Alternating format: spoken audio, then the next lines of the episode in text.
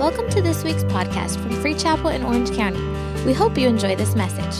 For more information, check out our website at freechapel.org. Turn with me in your Bibles to John chapter 6, and uh, I'm going to share something. I preached a message uh, from this same story a couple weeks back, maybe a month or so ago, but I'm going to I'm going to preach from the same same story, but a different message um, that uh, that I just felt God put on my heart, and uh, I want to give this to you this morning. You ready? Are you awake? You sure? All right. We'll see. John chapter 6, and let's go from verse 5. And Jesus lifted up his eyes, and seeing a great multitude coming toward him, he said to Philip, Where shall we buy bread that these may eat? I like that Jesus um, invites, whenever you see Jesus asking a question like that, and we've, we've talked about this before, but it's his theme going through Scripture that I think is great for us to stop sometimes and just be reminded of the relational nature of our God. He's asking, he's asking a question. He never asks a question because he needs an answer, he already knows. Okay, so whenever you see Jesus asking a question, it's an invitation for us to be involved. And when I look at things like that, it makes me stop for a minute and just in a, in a little moment, just stop and say, God, I'm so thankful for the relational nature of who you are. That, that you would ask, that you would ask. I put myself in that. He doesn't need Philip. It's uh, Jesus is not doesn't need someone to help him do a miracle. He's pretty good at what he does. Uh, but he invites. It's this invitation, and I love that that is the nature of who our God is. That that He wants. He doesn't just want to do things for you. He wants to do things with you and that's encouraging to me. I get uh, that's it's humbling isn't it? To think that man god he, he wants to he wants to use me. That's that's what i love about what sean was talking about when, when he was leading that song we sang earlier that what god wants to do in and through our life is is so far beyond the four walls of this church.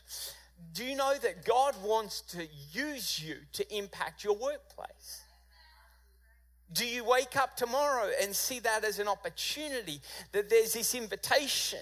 It's almost like God saying, Hey, what do you want to do today? You want to do something today? You want to change someone's life today? You want to step out in obedience and watch me do something through you? You want me to use you to encourage someone today, to bless someone today? Some of you, you take yourself out of the equation of what God wants to do. He wants to use you.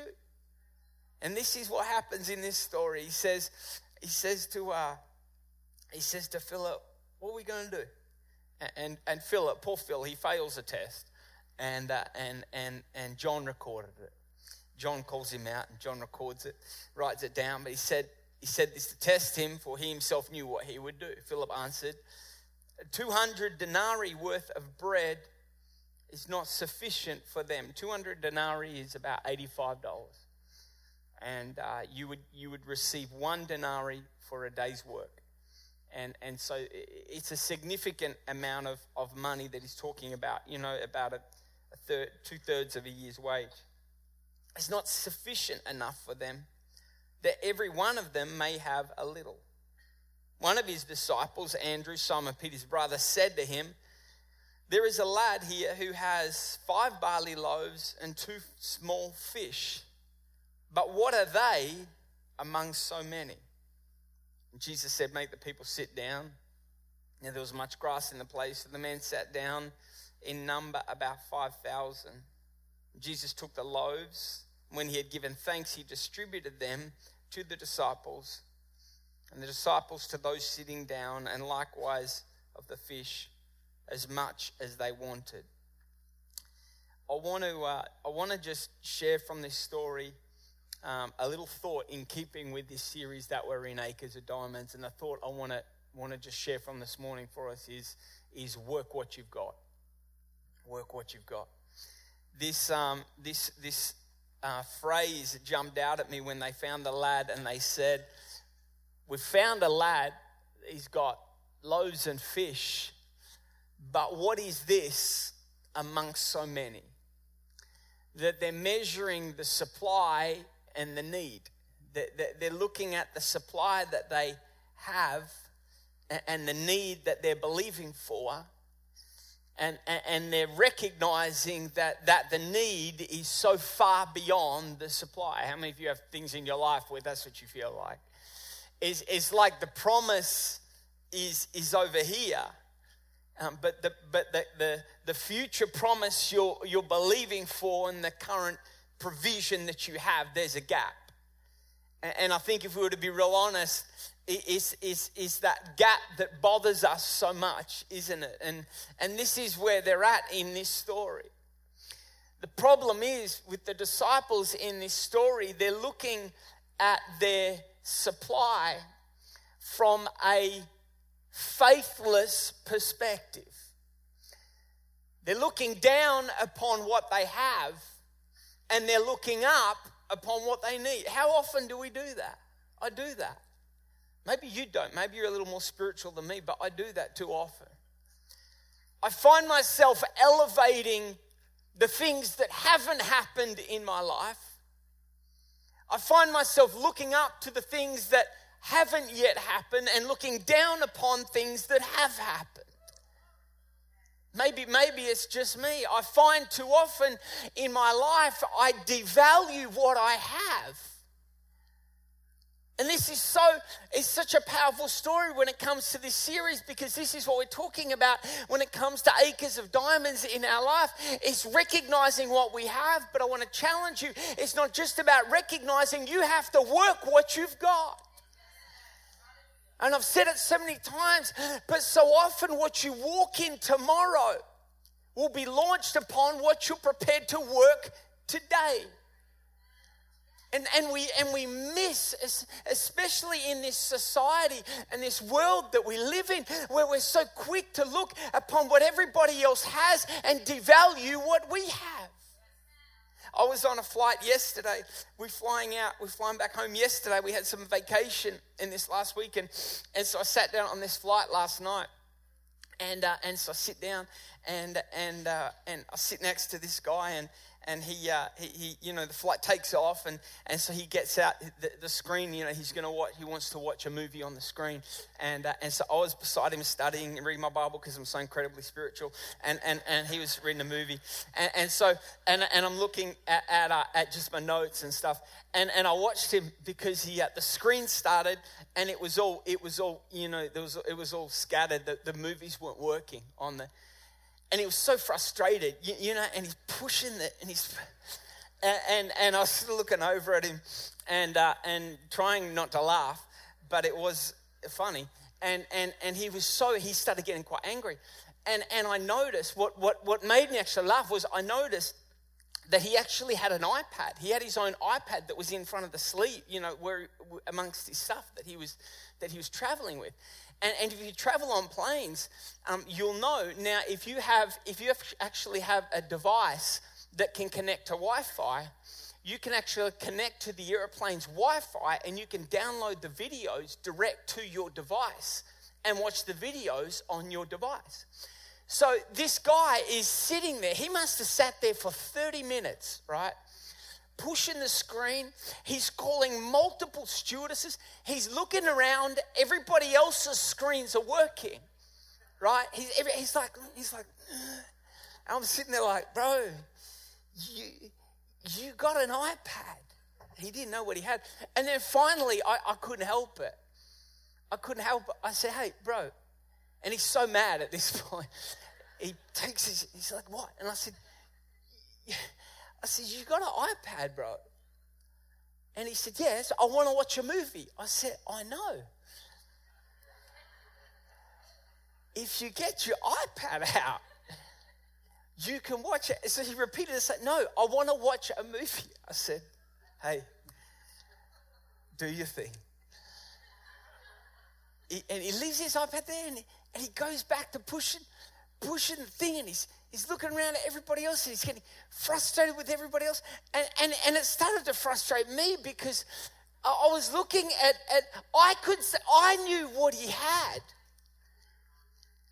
But he was not able to use, he was, listen, he was missing what he had because he kept looking around. Everybody else was watching on the, the device in front of them, was watching on their screen. See, see, comparison will kill contentment. And, and, and he's looking at everybody else and he's comparing his situation to everybody else, but he's missing in the process of doing that, he's actually missing the potential that he has in his own device to actually do what he wants to do. But he's missing it because he's devaluing what he has. I thought that's how we live so often, isn't it? We, we miss, we're missing what God has called us to because we are devaluing what we have right now in our hands. This is what happens in this story. These disciples, they did not bring the lad to Jesus with the fish and with the loaves because they saw it as an opportunity for Jesus to do a miracle. That's not what was happening. You read in the story, they say, We have a lad and we have loaves, but what is this compared to the need? They use him as an example of what they cannot do. This is too often where we're at in life. We forget we forget at the power of God to take something that is seemingly small and insignificant and do something supernatural. You look all through scripture. You take a David, you take a Gideon, you take an Esther, you take a Matthew, a Mark, a Luke, a John. Hold the horse while I get on. You take every single one of the all of the disciples, all of the people through scripture. We serve a God who has a history of taking little small things and doing significant things through them so that he would get the glory from it. You have to, you have to work what you've got. You've got to see what God has given you. We cannot look down upon what we have. We cannot look down upon our situation, whether it's the money that we maybe have or feel like we don't have in the bank, whether it's the breakthrough that maybe has or hasn't happened in our marriage, whether it's our kids that we're trying to raise. We've got to look at what we have and we have to recognize that God's hand is upon it and He is a supernatural God that takes seemingly insignificant things and does something great with them. But we have to work what we've got. But we don't too often. We're so busy craving what we don't have. We're so we get so caught up comparing ourselves. Just when you start feeling good about where you're at, you jump on your little social media you start feeling good. You lost seven pounds this year, and you start feeling good until you jump on Sally's little Instagram and you see Sally lost 20 pounds. But what you don't know about Sally, she used 20 filters before she posted that photo. And Sally's actually full of crap. And you're comparing yourself to something that's not true. And you're comparing yourself to Sally and devaluing what's happening in your life. You've got to recognize that God's doing something in your life. And you've got to recognize what you have. It's killing us. It's killing us. I see it all the time, too often in our life. And we start looking down upon what we have. And we start looking down upon what God's doing in our life. And we start recognizing what God is doing. And we look up upon what God is doing in everybody else's life, in everybody else's marriage, in everybody else's kids. And you're missing what you have. But Jesus, what the disciples were looking down upon, Jesus took it. I want to give you three quick things that we can learn that Jesus does with something that seems so small and so insignificant. A boy, we, we, we, we don't really understand the, the, the, the significance of, of, this boy because, because society has, has changed or grown somewhat. But, but children, women and children were, were, looked down upon. Remember when the children tried to come to the disciples, to come to Jesus, and the disciples stopped them? So you have this little boy. It's he's he's a boy with loaves and fish. It doesn't get much more insignificant than that. in ancient times. And so the disciples use this boy as a, it, it's almost like they're mocking the situation a little bit. Because they say, they say to Jesus, what, I mean, what do you want? Like, even, even, even 200 denarii, we, we wouldn't be able to feed this crowd. I mean, you got a small boy with a couple loaves and fish. It's almost like, a little bit like they're sort of mocking the, the, the situation. They're sort of looking at how hopeless it is. But despite their lack of faith, Jesus still starts to do what he wants to do. See, he makes this decision in this situation. Says, if you don't work it, I'll work it for you and demonstrate. Let me demonstrate what I can do. And so Jesus says that he took the loaves. Uh, there's another another version, I think it's I want to say it's Mark, where it actually says that they they brought the loaves. First thing that, that I want you to write down when it comes to the things, the areas in your life that seem insignificant. I don't know what this will mean to you. Maybe it's the area in your life that hasn't broken through and it seems hopeless. Maybe it's the marriage. Maybe it's the things with the kids. Maybe whatever it is. Maybe it's an area in your life where you look down upon what you have. Maybe it's a gifting. Maybe it's the job you're going to do tomorrow that you wish was different. The first thing I want you to see is, and I want you to write this down, is you have to bring it. You've got to bring it. It says that the, the version that I said, that, that, that I mentioned, it says that they, they, they brought it, even though it was insignificant, they brought it to Jesus. And then it says, Jesus, he took the loaves. So, what was insignificant in their hands became significant in God's. The area in your life that you feel is insignificant? Are you holding on to it or are you bringing it to your God?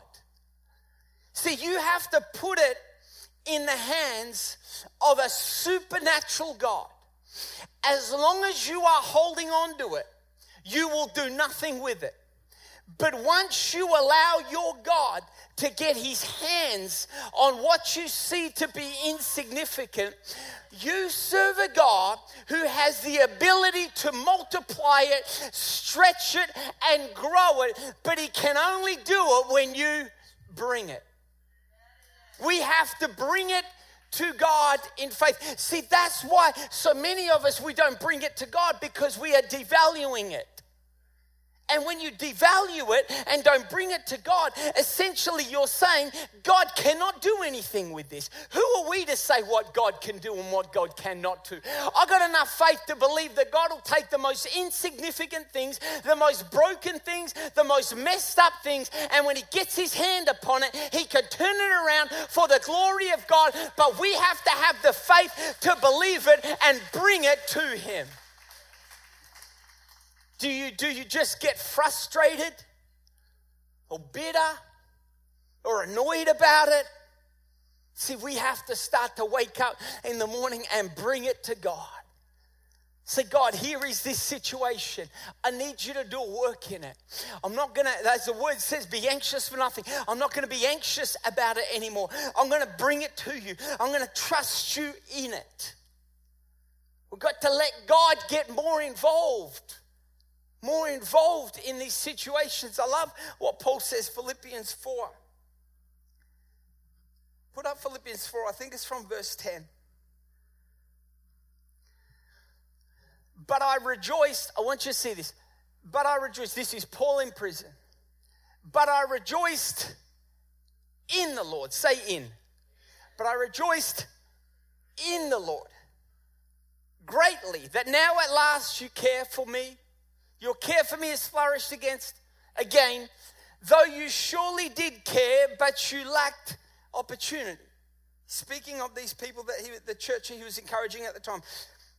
Now that I speak in regard, not that I speak in regard to need, this is Paul in prison, for I have learned in whatever state I am to be content. The word learned, it means to practice. A practice. Paul says, it doesn't matter how bad my situation looks.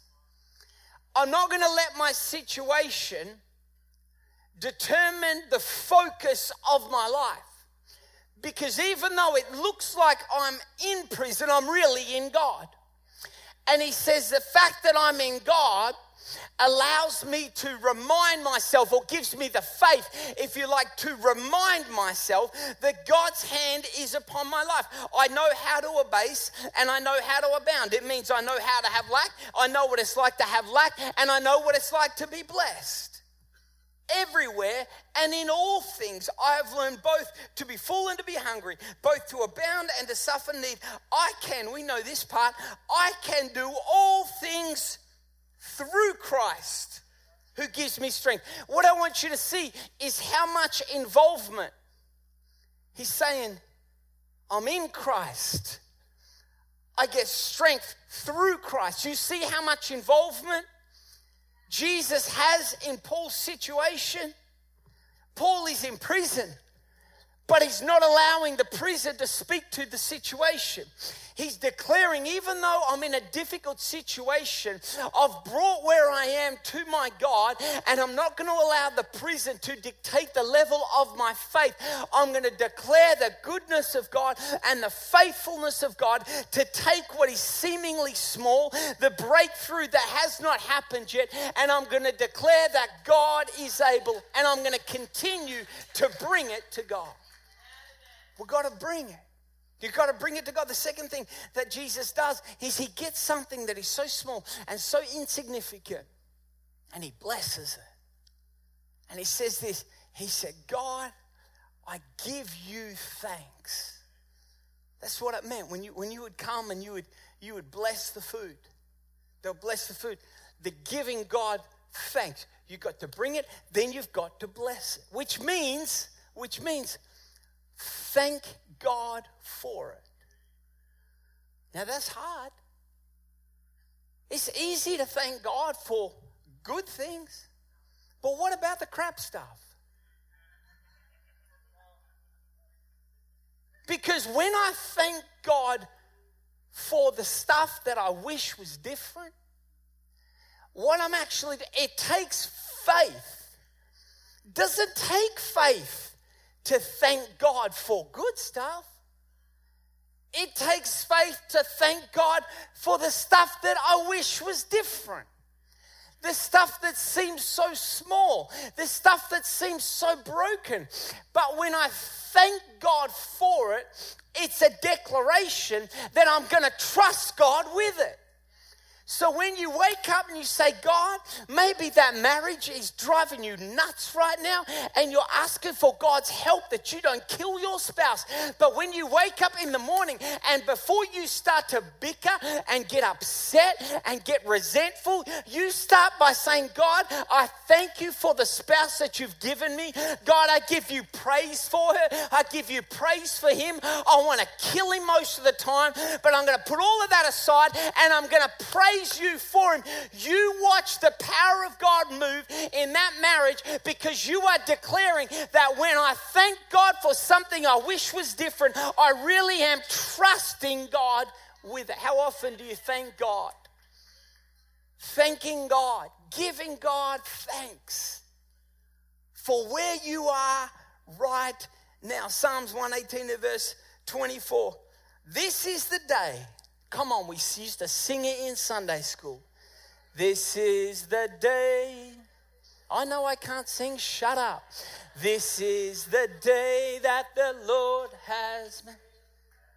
There you go. Huh? Stop, listen. Worship team is about to come out and help you out. Listen. This, this is the day. The song doesn't go, tomorrow's the day, next week is the day that the Lord. Doesn't say that.